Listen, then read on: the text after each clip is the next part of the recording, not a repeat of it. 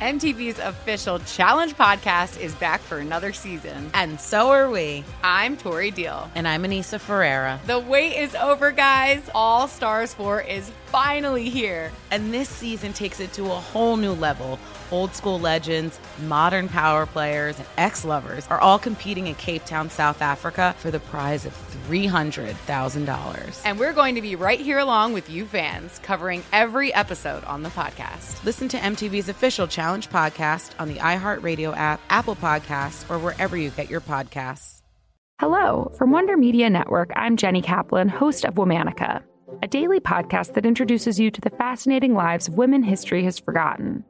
We've always been intrigued by stories of disappearances, whether it's a fraudster from the seventeenth century who kept evading the authorities or a novelist who taunted the Nazis and faked her own death. We all want to know, what happened next? To find out, listen to Womanica on the iHeartRadio app, Apple Podcasts, or wherever you get your podcasts. Welcome to Season nine of Next Question with me, Katie Couric. I've got some big news to share with you in our season premiere featuring the one and only Kris Jenner. Oh my gosh, congratulations. That is very, very exciting. And that's just the beginning. We'll also be joined by podcast host Jay Shetty, Hillary Clinton, Renee Fleming, Liz Cheney, and many more. So come on in, take a break from the incessant negativity for a weekly dose of fascinating conversations. Some of them, I promise, will actually put you in a good mood. Listen to Next Question with me, Katie Couric, on the iHeartRadio app, Apple Podcasts, or wherever you get your podcasts. What's up, everybody? This is Stephen A. Smith, host of the Stephen A. Smith Show podcast. Tune in every Monday, Wednesday, and Friday at the very least as I bring you all new episodes that feature the biggest headlines in the world of sports, pop culture, business, and I answer your phone calls and respond to your tweets. You'll hear my unfiltered opinions and straight-shooter interviews with top celebrities and game changers. All that and more. So listen to the Stephen A. Smith Show podcast on the iHeartRadio app, Apple Podcasts, or wherever you get your podcasts. Countdown with Keith Olbermann is a production of iHeartRadio.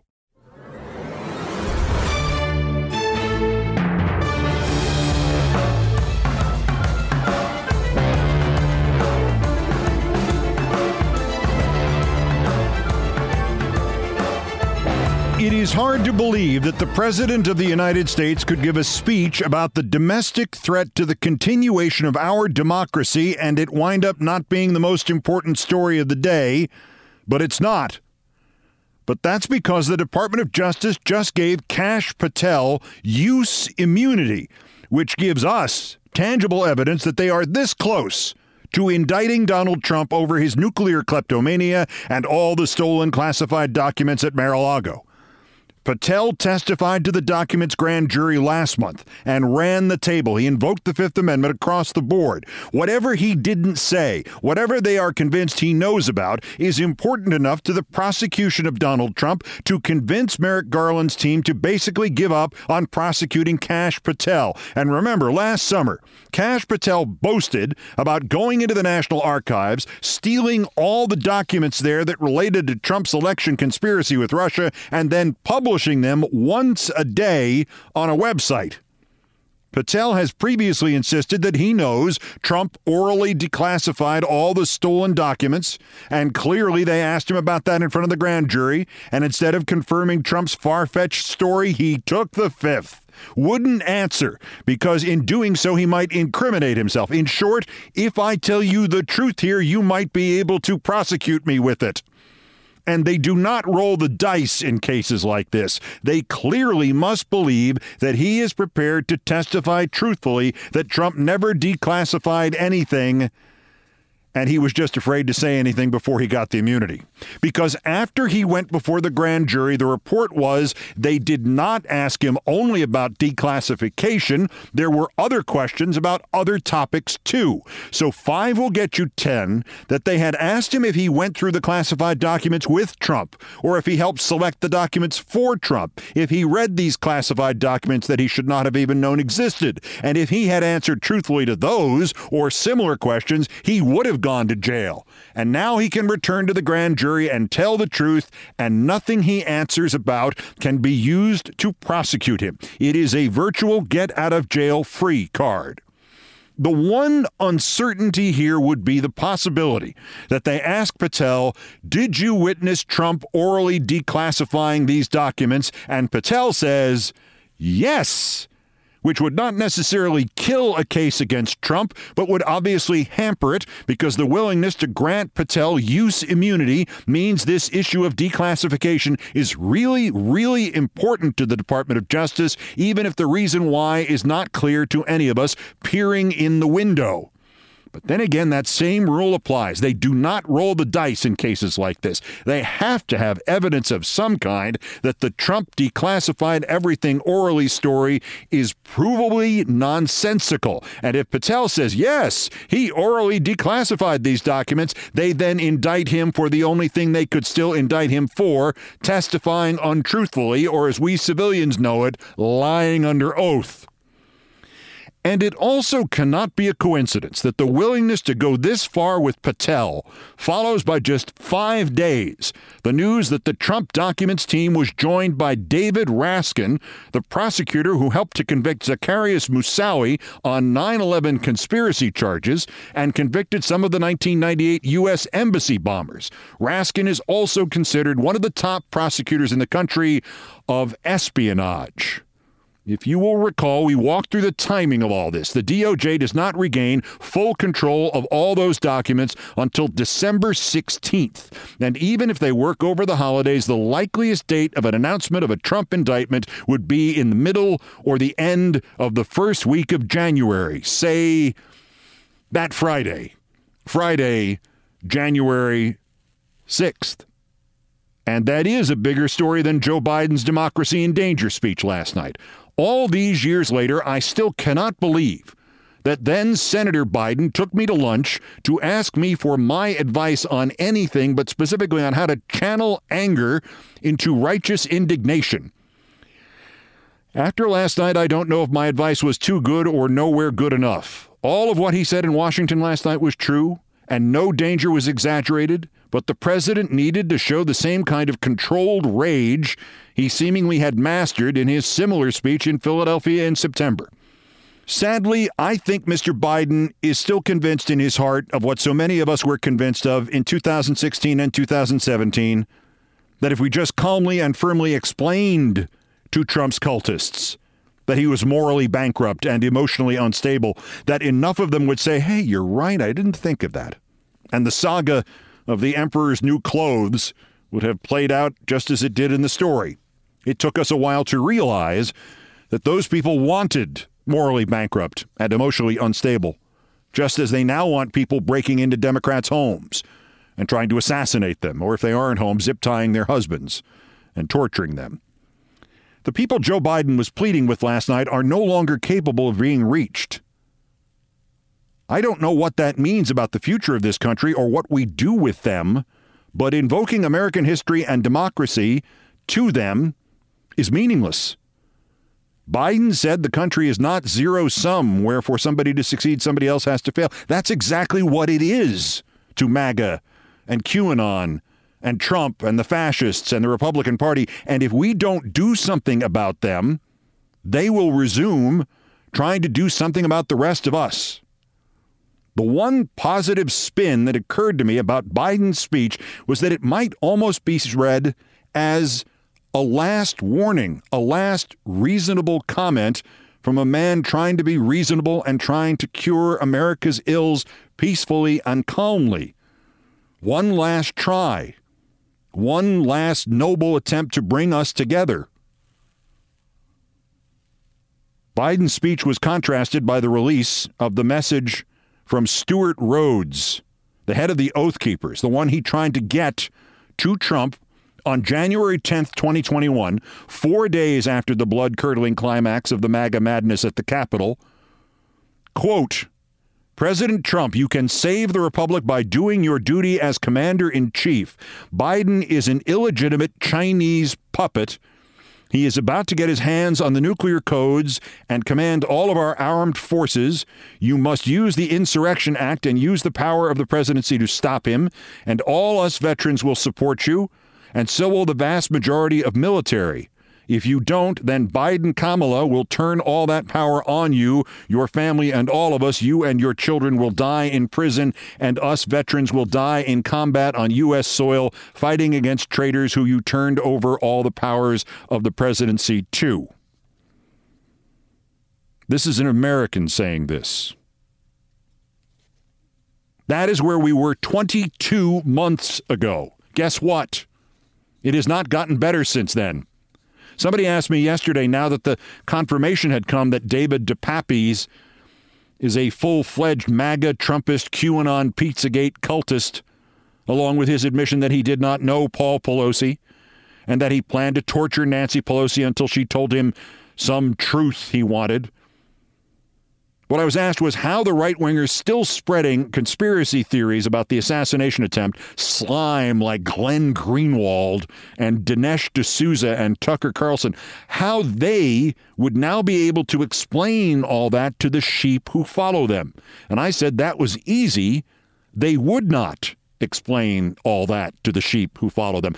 They all lied about it. And the lies satisfied those people who wanted to be lied to, so why relitigate it? If any of the true facts somehow leak into the right-wing ecosystem, nine one one tapes, confessions, police evidence, these things can be dismissed as a conspiracy, or as a cover-up, or as a body double, or J F K Junior, or Jesus said so. The last time it was this bad, the country broke apart, and six hundred thousand of our ancestors died in a civil war. I would like to think there is a way out to avoid that, but I don't know what it is.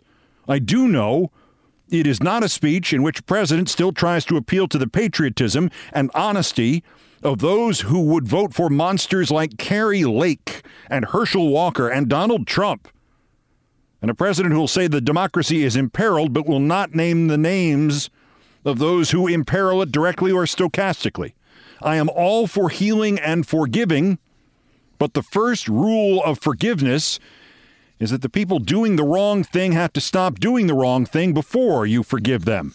And right now, the people doing the wrong thing think Trump has gotten away with everything, which is why the Kash Patel immunity story was far more important than President Biden's speech.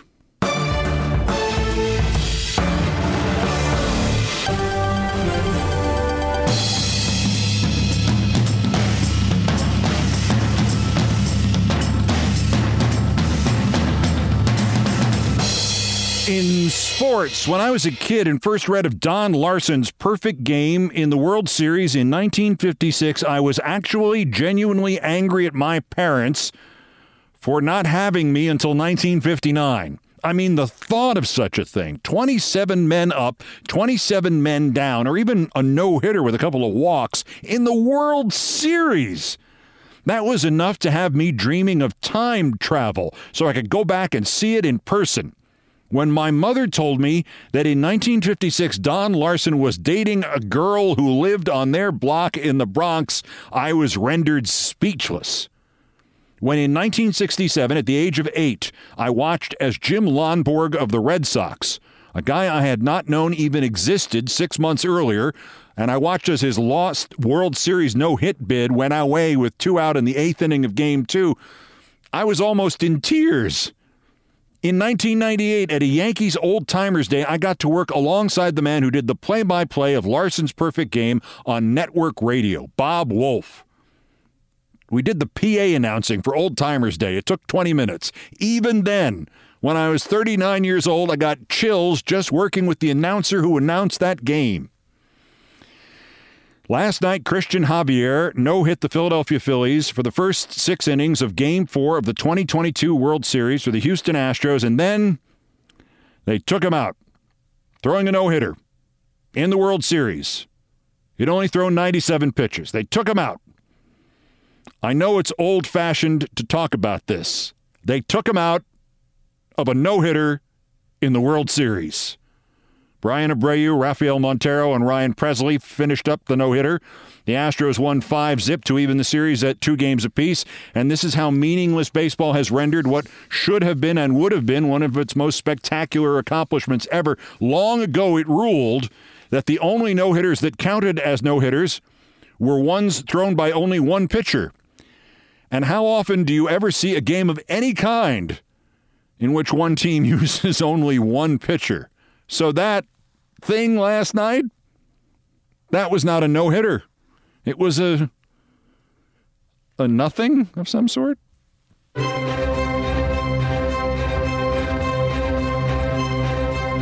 Still ahead, Elon Musk analogizes the eight dollar fee for Twitter verification to spending eight dollars at Starbucks, which only works if the Starbucks he goes to hands him a cup of coffee and then hands him eight dollars as payment for drinking the cup of coffee. Anti-Semitism in the N B A and the league that always gets these things right gets this one horribly, horribly wrong. The league and Kyrie Irving try to buy their way out, and for a million dollars, they didn't even get an apology out of Kyrie Irving.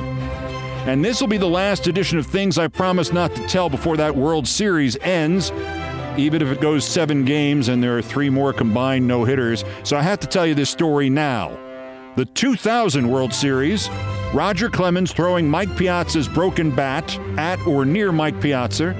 I, interviewing Roger Clemens, I get a piece of the bat. Piazza threatens to sue me over the piece of the bat. Pull up a chair for this one. It takes a while. It's next. This is Countdown.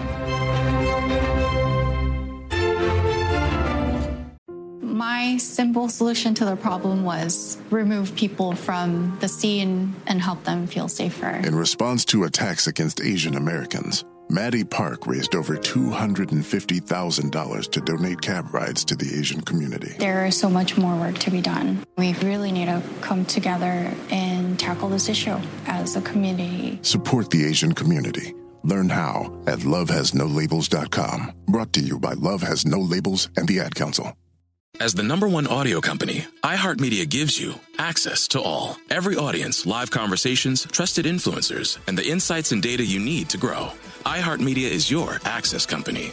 Go to i heart results dot com for more. Hello. From Wonder Media Network, I'm Jenny Kaplan, host of Womanica, a daily podcast that introduces you to the fascinating lives of women history has forgotten. This month, we're bringing you the stories of disappearing acts. There's the seventeenth century fraudster who convinced men she was a German princess, the nineteen fifties folk singer who literally drove off into the sunset and was never heard from again, the First Nations activist whose kidnapping and murder ignited decades of discourse about Indigenous women's disappearances, and the young daughter of a Russian czar whose legendary escape led to even more intrigue and speculation. These stories make us consider what it means to disappear and why a woman might even want to make herself scarce. Listen to Womanica on the iHeartRadio app, Apple Podcasts, or wherever you get your podcasts. The Nikki Glaser Podcast. Her roast of Tom Brady stole the show. Now she's talking about it on the latest episode of the Nikki Glaser Podcast. I said, tell Tom Brady that I'm the Tom Brady of roasting. Lots of people roasted the GOAT, but only Nikki is still being talked about. Every time I refresh my D Ms, it's fourteen blue check marks of people I didn't even know who knew me are writing like paragraphs to me. Hear that in all episodes of the Nikki Glaser Podcast on America's number one podcast network, iHeart. Open your free iHeart app and search the Nikki Glaser Podcast to start listening. This is Countdown with Keith Olbermann. Still ahead on Countdown, worse persons and the N B A's attempt to buy its way out of the Kyrie Irving anti-Semitism disaster. And before this World Series is over, let me tell you of my twenty-two year long adventure with Roger Clemens, Mike Piazza, and the Mike Piazza broken bat, which Clemens threw and about which Mike Piazza threatened me and threatened the owner of the Boston Red Sox. First, in each edition of Countdown, we feature a dog in need whom you can help. Every dog has its day. This time it's Leah from Staten Island. She is a Shar Pei. You do not see a lot of Shar Peis in trouble, but first, her humans underfed her. When she naturally got sick, they threw her from a still-moving car and drove away. Leah then wandered the streets for days until near and far animal rescue collared her, took her in. A full recovery is expected, but it won't be quick. She's got some profound infections. Near and Far is doing a rescue for Leah on Cuddly, so if you can donate, you can find her there, or she will be the pinned tweet on my account for Dogs in Need, at Tom Jumbo Grumbo. Your pledge will be gratefully welcomed, as will your retweet of Leah's story. And thank you.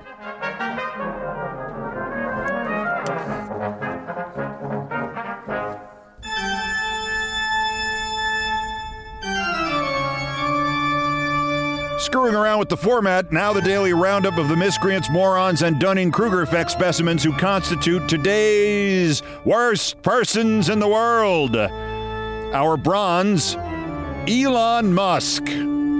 Every day you wonder a little bit more how this guy can find his way through anything more complicated than a revolving door. The Washington Post is reporting he will introduce video behind a paywall on Twitter within a couple of weeks. All users of Twitter will see an image or some video, but with a message saying, pay one dollar to see more. Congrats, Elmo, you just invented OnlyFans. And defending his intention to charge eight dollars a month to verify a user of Twitter, Musk sent out a meme of somebody smiling at an eight dollar cup of Starbucks, but the same person crying at an eight dollar price for blue checkmark. Doesn't seem to have occurred to Musk that at Starbucks, the person who makes the content, the coffee, gets paid to make the content, the coffee. But on Twitter, the person who makes the content of the site will now have to pay to make the content of the site? He's just not bright. The bronze, Shane Goldmacher of the New York Times. The White House announced the president would give a speech about threats to democracy yesterday morning. It was in all the newspapers, including the Times. Speech about democracy. They then released excerpts a couple of hours before his speech, a speech about democracy. As the speech ended, Times national political reporter Goldmacher put out this update. Two topics that didn't make Biden's primetime presidential speech, the economy and inflation. Democracy is clearly what Biden wanted to talk about. No, the quality of our news media is just fine. We're not short of smart reporters. Why do you ask? But our winners, the National Basketball Association, Commissioner Adam Silver, and the Brooklyn Nets. The N B A usually gets it right. I mean, they have a great track record, but in this disaster, with Kyrie Irving of the Nets and his blatant anti-Semitism in public, they have screwed it up royally. First, Irving supported an anti-Semitic book and film. Then, when challenged by a reporter, he issued a threat, quote, "I'm not going to stand down on anything I believe in. I'm only going to get stronger because I'm not alone. I have a whole army around me." The N B A's response to this, the league and Kyrie Irving will now each donate five hundred thousand dollars, quote, towards causes and organizations that work to eradicate hate and intolerance in our communities. And Irving will work in some unspecified way with the Anti-Defamation League for the, an- they're not clear about what he's going to do. It's going to, they just threw out the name Anti-Defamation League. five hundred thousand dollars, it's a charitable donation. Kyrie Irving's salary is thirty-five million dollars this season. That's a little over one point four percent of his salary fined deductible. That'll show him. Adam Silver in the National Basketball, I got it. Let's try to buy our way out of this association. Today's worst persons in the world.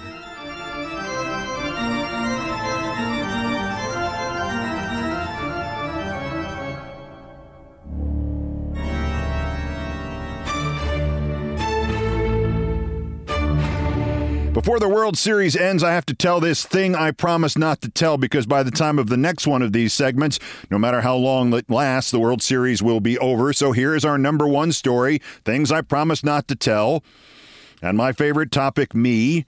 And the series will be over, which is more than I can say for this story, which is chronologically and in terms of storytelling time, the longest one of these I can not only imagine having told, but ever telling. It started on the night of October twenty-second, two thousand, and it ended, well, I'll let you know if and when it ever ends. I was enjoying the second night of one of my childhood dreams come true. I was the host, not just of the telecast of the World Series, but it was an all-New York City series, a Mets versus Yankee series, a Subway series. I'd literally dreamt of it since nineteen sixty-seven. The manager of the Yankees had been the first person I ever interviewed on T V. Fifteen years earlier, I had worked with him in T V. He was a friend of mine. I had just covered the Mets through their playoff run and knew all of their players. My face had been on an advertisement in dead center field in the Mets stadium for the entirety of the year before, and the players all knew me by name. Where we were that night, Yankee Stadium, was not only where I saw my first baseball game, but was about seven-eighths of a mile from the hospital in which I had been born. And my first home was four subway stops away. The night before this event, as I hosted the start of the first game of this Keithapalooza, I was supposed to introduce the public address announcer of Yankee Stadium, Bob Shepard, whose voice I had heard nearly every day since I was eight years old. So he could then introduce the players and this epic World Series would begin. And it dawned on me in the seconds before I was supposed to do this that I literally had the power to stop the two thousand World Series from ever happening. If I just kept talking and never actually said, "Here is Bob Shepard," well, I could delay it briefly until they cut my mic off and then fired me on the spot. Anyway, this was game two. And now that our pregame show was over and I had waved to my mother, who had seen her first game at Yankee Stadium just, ooh, sixty-six years previously, and she was seated in the family seats that were just nine rows up from our on-field set, I had crawled into the position I would assume for the entire game as the dugout reporter. I was hunched over on a stool, squeezed between the far end of the Yankee dugout and our Fox Sports first base camera. A thin chicken wire fence separated me from the dugout itself. In fact, it was a formality. I was more or less in the dugout. Players, coaches, and that night as I settled in, my friend the Yankee manager all came over to say hello. Roger Clemens of the Yankees, who I had also known since we were both rookies in Boston sports in nineteen eighty-four, he lasted, I didn't. Roger Clemens had struck out the first two Mets hitters. Clemens was a strange man about whom I had heard a strange tale of teammates in a college summer baseball league who were all wearing their wallets in their uniform pants back pockets during a game, because one of them explained to a friend of mine, "We have this crazy kid Clemens from Texas on this team, and we don't trust him." In Boston, I had found him a little nervous, a little standoffish, but doing his best to be professional. But by now, there were rumors swirling around Roger Clemens about amphetamines and performance-enhancing drugs, and you knew not to talk to him before or after a game unless you had to. And if you had to, you chose your words very carefully and made sure that whatever you did, you had to start with something mundane, like the score of the game. And if you could let him bring up anything controversial or complex, he would then probably do it. So now, as this game continued after two batters had struck out, Lee Mazzilli, the former Mets star, now Yankees coach, another friend of mine, was on the other side of my, like a little fence. And as Mets superstar Mike Piazza stepped in as the third batter of the game, Mazzilli leaned in and said conspiratorially, "Let's see if Raj flips him again." In midsummer two thousand, Roger Clemens had beamed Mike Piazza with a fastball. There was a hospital visit involved. Nobody was convinced it had not been intentional or that Clemens would not do it again, even though it was the World Series. Mazzilli and I leaned forward. Piazza was a deeply complicated guy, too. During the playoffs, he had walked up to me and asked me if it was true I was from New York, and then he quizzed me about the relative merits of the suburbs, and then he wanted to know if I had really taken up residence in his favorite Southern California hotel, and we talked for fifteen minutes about that. The next night, I saw him, smiled, said hello, and he looked at me like I had just sworn a vendetta against his family. For a long time, I thought it was me, until about ten years later, the great Vin Scully said that Piazza was with the Dodgers, and when they were both together there in Los Angeles, Vin had had the identical experience with Piazza, best friends on the team bus one day, and then no indication Piazza remembered even meeting him the next. I mean, that was Vin Scully. Clemens, as it turned out, did not throw a baseball at Piazza, but instead pitched him inside, in on his hands. And Piazza tried to stop a swing that was half self-defense, but instead, the odd angle and the force of the pitch shattered Piazza's bat.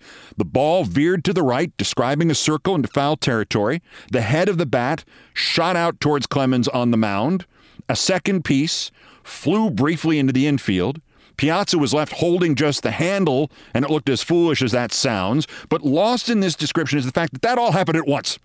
And even from our side angle in the Yankee dugout, it looked to Mazzilli and me as if Piazza's bat had simply exploded, like it was a trick device of some sort.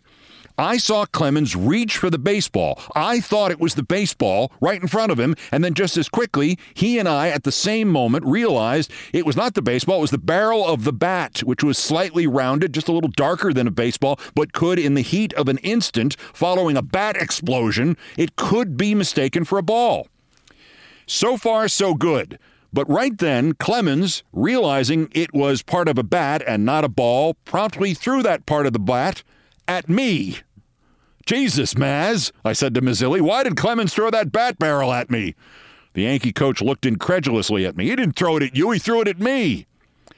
That's what it looked like. We were lined up perfectly. If Roger Clemens had thrown the barrel of Mike Piazza's bat, say one hundred twenty feet, instead of just six or seven feet, he would have hit either me or Lee Mazzilli in the Yankee dugout.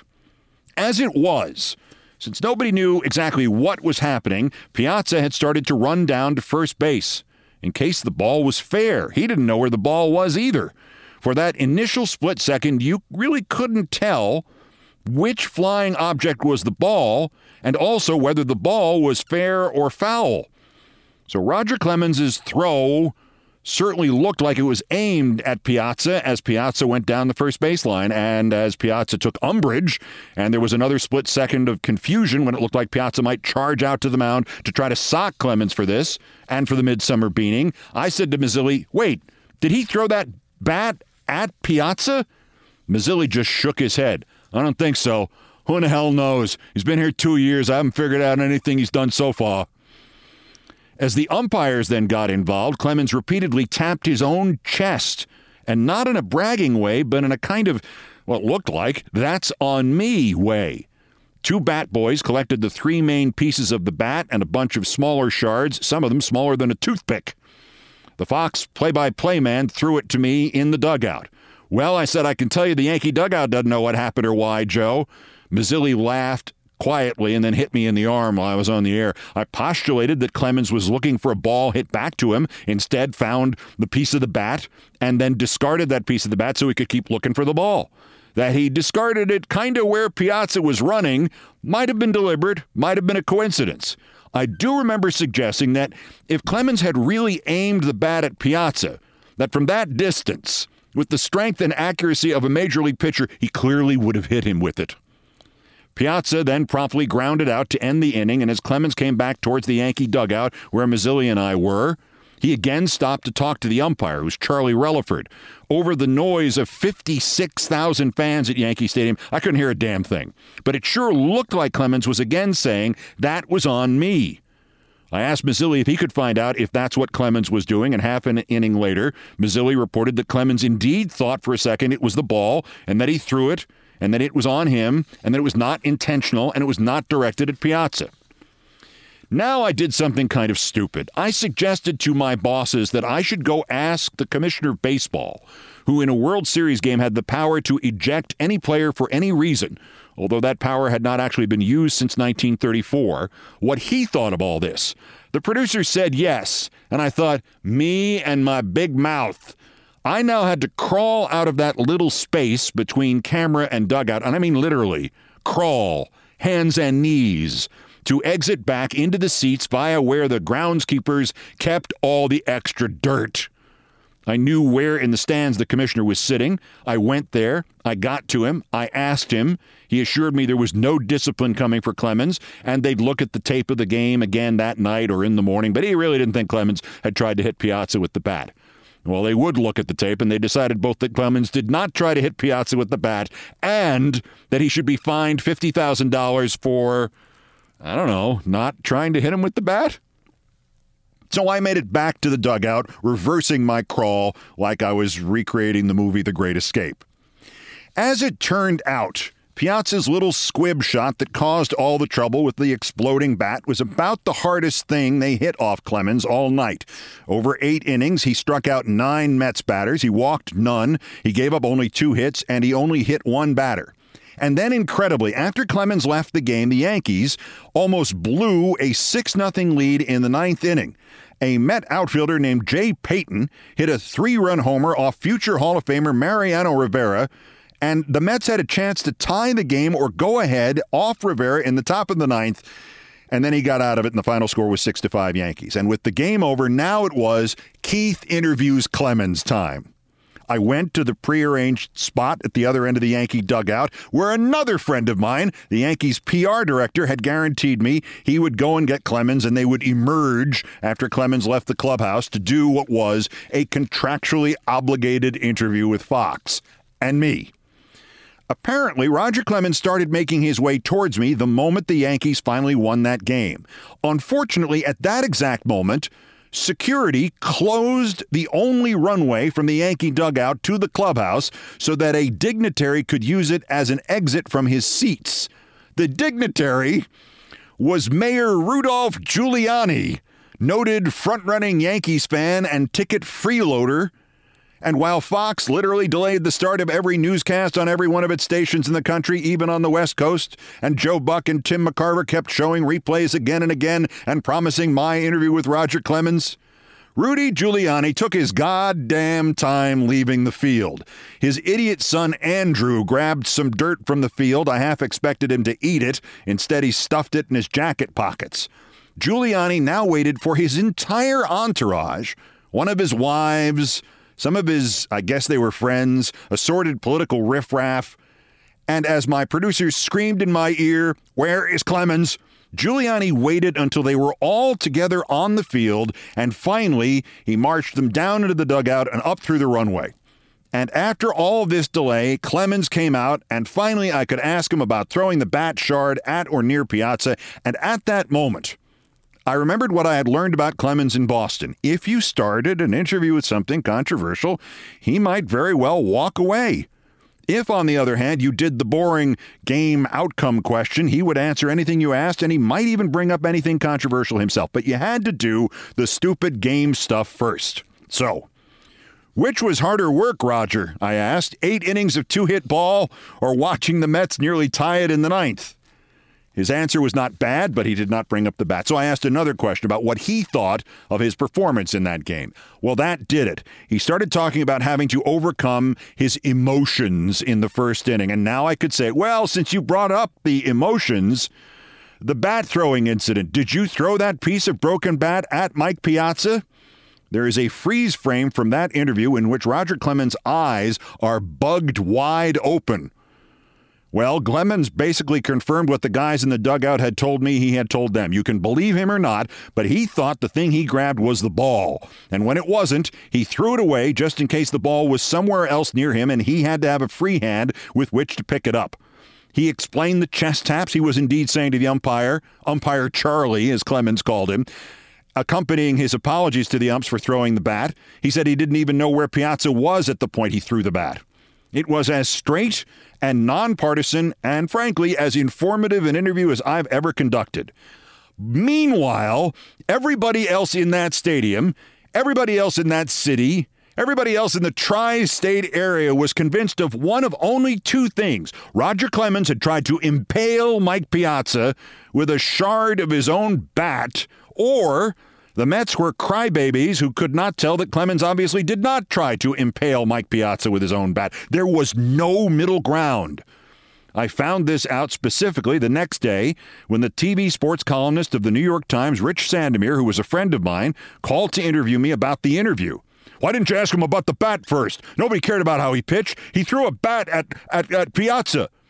I said, "You're a Met fan." And I explained the theory of not making Clemens end an interview before he said what you needed to know. I went through the whole thing I just recited here. It was amazing to see those few days how every sports reporter and columnist in New York self-identified as either a Met fan or ex-Met fan or a Yankee fan or ex-Yankee fan. And you can still see it today as this story from twenty-two years ago is recollected by others.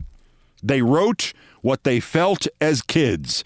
Clemens was the victim, or Clemens tried to kill Mike Piazza like he was a Dracula and they had the wooden stake to go through his heart. Meanwhile, we learned recently from Joe Torre, the Yankee manager, another one of my friends, that they all hid something from us that night. The thing about emotions. After the incident in the first inning, Roger Clemens went back to the Yankee clubhouse and started to cry. This might have had something to do with embarrassment or grief, but since he had noted that he had had to check his emotions, I always thought, well, he might have been a little overamped for that game, naturally or otherwise. All right, so before I present anything else out of chronological order, let me go back to the moment I thanked Roger Clemens for the interview and threw it back to Joe Buck and Tim McCarver in the Fox booth, because this is when the real trouble started. They were pretty much done for the night, but I had another two hours to go in a live post-game show on Fox's cable sports network. We had about four minutes until that show started, and it suddenly occurred to me that although this was not the most important event in the history of the World Series, the bat would become part of the iconography of baseball. I had been at Yankee Stadium often enough over the years to know the two kids who ran the visiting clubhouse. And right then, they were still packing up the Mets bats and equipment in the Met dugout, so I ran over and asked the senior of them, what happened to the pieces of the Piazza bat? The answer to that question has haunted me for twenty-two years. It resulted in me being threatened with a lawsuit by Mike Piazza. The owner of the Boston Red Sox said he was threatened by Piazza over the same bat. And then came the moment during that World Series that Mike Piazza confronted me and we talked about restaurants. The rest of this crazy story after this. Let's take a moment to breathe. Deep inhale. Extend your spine. Remain focused on what you're doing. If safe to do so, exhale slowly, leaning to one side. Inhale back to center. If safe to do so, exhale slowly to the opposite side. Find mental health resources at love your mind today dot org. This message is brought to you by the Huntsman Mental Health Institute and the Ed Council. Welcome to Season nine of Next Question with me, Katie Couric. It is twenty twenty-four. And we're going to get through this together, folks. My campaign promise to all of you here on Next Question, it's going to be a good time the whole time, we hope. I have some big news to share with you in our season premiere featuring Kris Jenner, who's got some words of wisdom for me on being a good grandmother, or in her case, a good lovey. You know, you start thinking of what you want your grandmother name to be. Like, are they going to call me grandma like I called my grandmother? So I got to choose my name, which is now Lovey. I'll also be joined by Hillary Clinton, Renee Fleming, Liz Cheney, to name a few. So come on in and take a break from the incessant negativity for a weekly dose of fascinating conversations. Some of them, I promise, will actually put you in a good mood. I loved it. Your energy and joy. I'm squeezing every minute I can for you out of this season of Next Question. Last question, I promise. You have to go. I have to go. But it's been so fun, and I can't wait for you to hear it. Listen to Next Question with me, Katie Couric, on the iHeartRadio app, Apple Podcasts, or wherever you get your podcasts. Hello. From Wonder Media Network, I'm Jenny Kaplan, host of Womanica, a daily podcast that introduces you to the fascinating lives of women history has forgotten. This month, we're bringing you the stories of disappearing acts. There's the seventeenth century fraudster who convinced men she was a German princess. The nineteen fifties folk singer who literally drove off into the sunset and was never heard from again. The First Nations activist whose kidnapping and murder ignited decades of discourse about Indigenous women's disappearances. And the young daughter of a Russian czar whose legendary escape led to even more intrigue and speculation. These stories make us consider what it means to disappear and why a woman might even want to make herself scarce. Listen to Womanica on the iHeartRadio app, Apple Podcasts, or wherever you get your podcasts. The Nikki Glaser Podcast. Her roast of Tom Brady stole the show. Now she's talking about it on the latest episode of the Nikki Glaser Podcast. I said, tell Tom Brady that I'm the Tom Brady of roasting. Lots of people roasted the GOAT, but only Nikki is still being talked about. Every time I refresh my D Ms, it's fourteen blue check marks of people I didn't even know who knew me are writing like paragraphs to me. Hear that in all episodes of the Nikki Glaser Podcast on America's number one podcast network, iHeart. Open your free iHeart app and search the Nikki Glaser Podcast to start listening.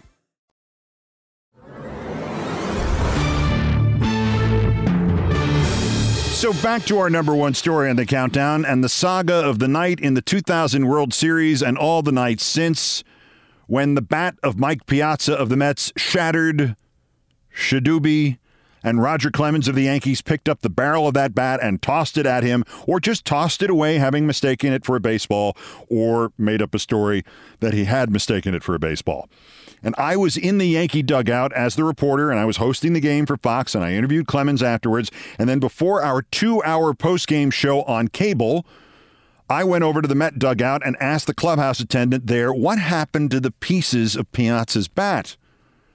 Well, the guy explained that Bobby Valentine, the Mets manager, had asked that one of the pieces go to a friend of his in the stands. And he, the clubhouse attendant, had handed it to the guy.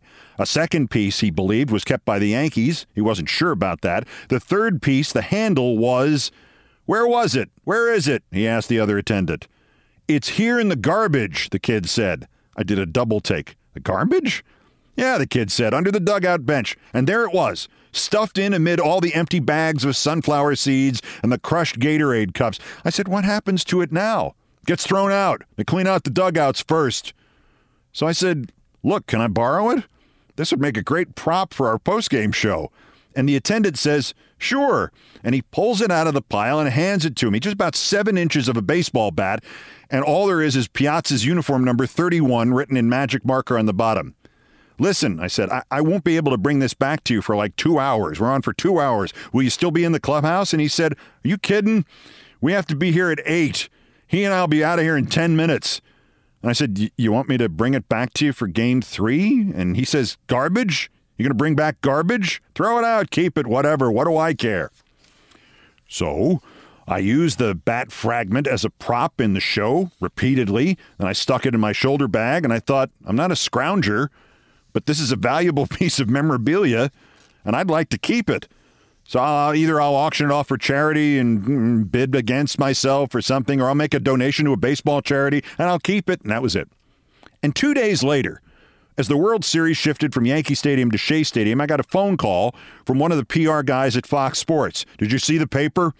And I said, "No, not yet." And he says, "Piazza told the guy from Newsday that you stole his bat, and he wants it back." And I said, "What? If I hadn't asked about it, it would be on a garbage scow right now being towed out to be dumped in the Atlantic Ocean." And he says, "Maybe, but Piazza told this John Heyman he's going to sue you to get it back." So now I go to the ballpark with extra excitement on my plate. I'm waiting for Mike Piazza to tell me he's going to sue me. So I go out onto the field. I'm wondering how long it's going to be before I run into Piazza. And like two minutes after I step on the field, I turn around and he's walking towards me. And he looks at me and he says, "Hey, Keith, wild one the other night, huh? Say, listen, when you lived at Shutter's, did you ever eat at Ivy at the Shore in Santa Monica?" Nothing about the bat. We're talking about restaurants in Santa Monica, California. And I say, "Well, yeah, but did you ever eat at Shay J's?" And a big smile from Piazza. "Oh, man, I love Shay J's. I love Jay. Give me your number this winter when I'm home. Let's go eat at Shay J's." And I said, "I'll pay for it, and I'll order the sand dabs." Now we're talking about sand dabs, how to prepare sand dabs at a restaurant. And then he says, "Hey, sorry, I got to go hit. Have a good show." That was it. He's in the paper threatening to sue me. We see each other on the field. He starts the conversation. No mention of suing me. Not one word. Next day in the paper, more Piazza quotes about how he's going to sue me for stealing his bat. Next night, game four of the World Series, we're just about to go on the air with the pregame show, and now Piazza comes over again, coming in from the outfield to the dugout, and he says, "Hey, this must be really cool to do what you guys are doing. Have a great show." And by now, the only thing I can think of, he does not know I'm the same Keith Olbermann he keeps threatening to sue. So the World Series ends and the Yankees beat the Mets. And if you look for it, there's this photo of the traditional post-game awarding of the World Series trophy and the Most Valuable Player award. And it's Commissioner Bud Selig and Derek Jeter of the Yankees and me. And just before it happened, George Steinbrenner was the owner of the Yankees. He's crying and he leans in and I give him a hug and reassure him. And he asks me if my mother went to the game. And I said, "You know my mother. She'd never come to Shea Stadium. She hates it more than you do." And he says, "I love her more than ever before now." So the series ends, and it's not been that great a series, but it's been exciting, and it was the dream from my childhood, and the Yankees have won, and my friends are happy, and I've not heard another word about this lawsuit. Nothing from Mike Piazza. And I told the Fox people, well, if I'm not going to hear anything more from them, it's easy. I'm going to keep the bat, and I'm going to donate twenty-five thousand dollars to this charity, the Baseball Assistance Team, which helps ex-ball players in financial need because, A, I'm not a scrounger, B, it's a great cause, C, that's actually much more than the bat handle would be worth on the open market, and D, the acronym for the Baseball Assistance Team is B A T, BAT. And that's perfect. It's about Piazza's bat. You get it? And then nothing for a month.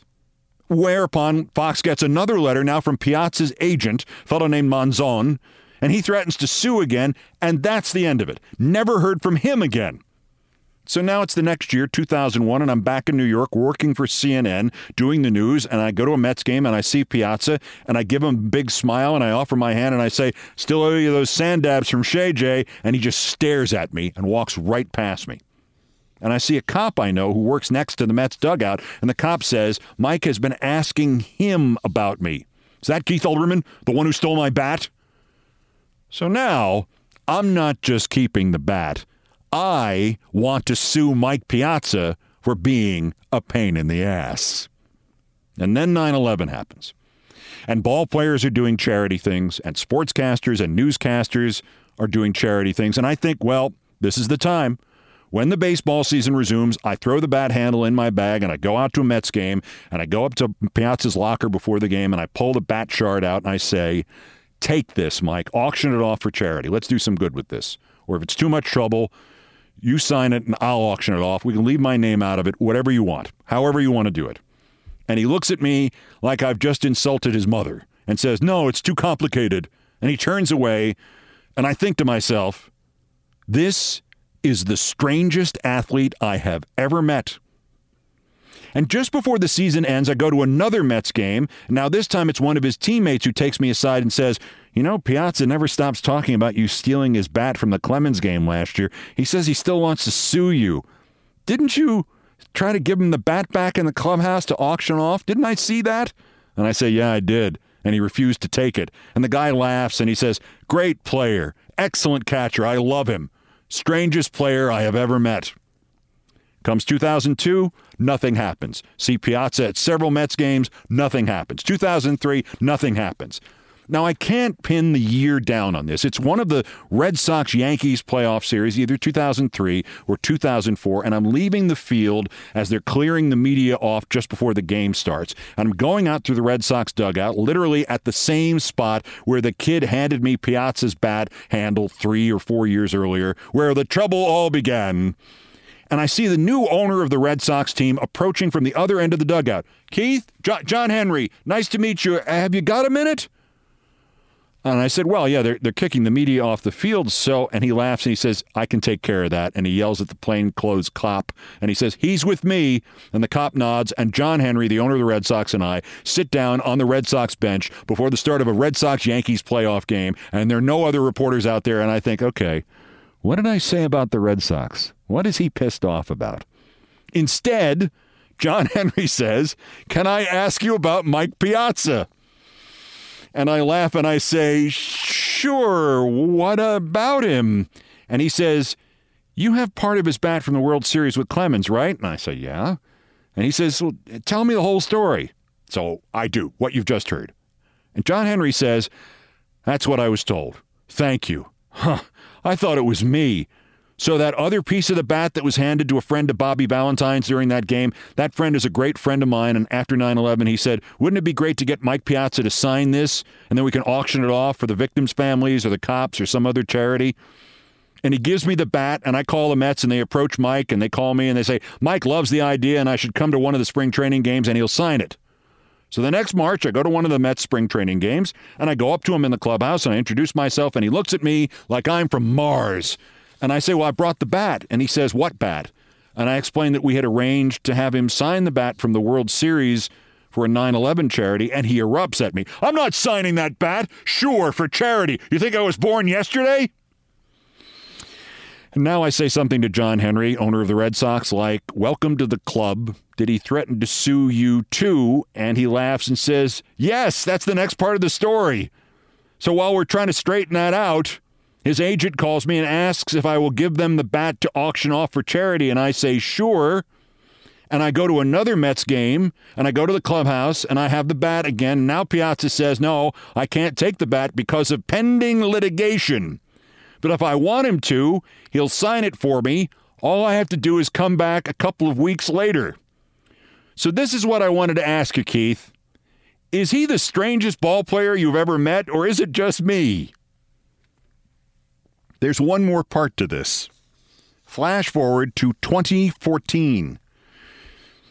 I still have the Piazza bat handle, the one I unsuccessfully tried to give back to Piazza.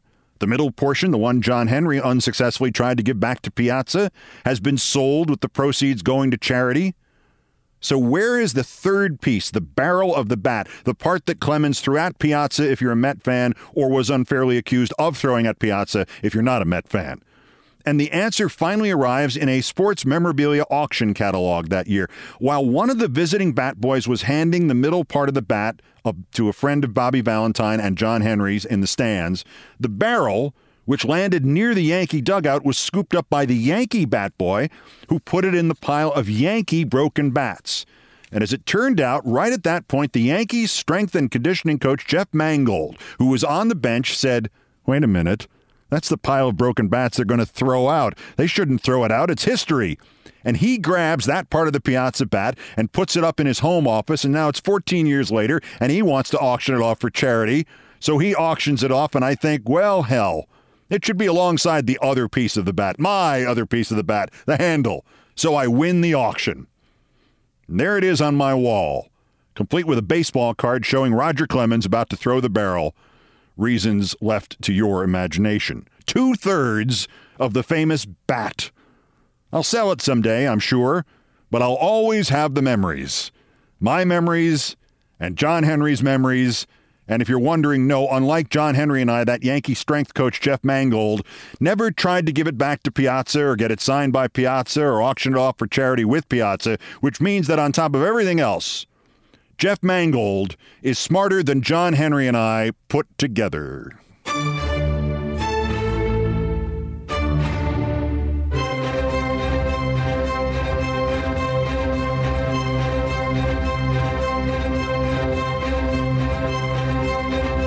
done all the damage I can do here. Thank you for listening. Follow this podcast if you can. Tell a friend.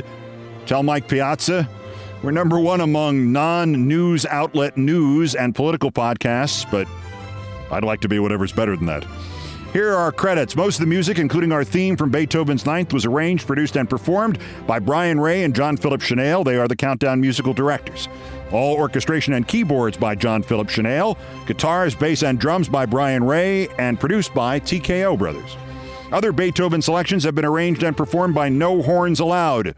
The sports music is the Olbermann theme from E S P N two, which was written by Mitch Warren Davis, courtesy of E S P N Incorporated.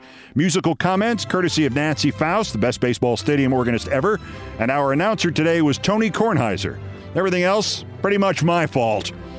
That's Countdown for this, the six hundred sixty-seventh day since Donald Trump's first attempted coup against the democratically elected government of the United States. Arrest him now while we still can. We'll have a new episode for you tomorrow. Until then, I'm Keith Olbermann. Good morning, good afternoon, good night, and good luck.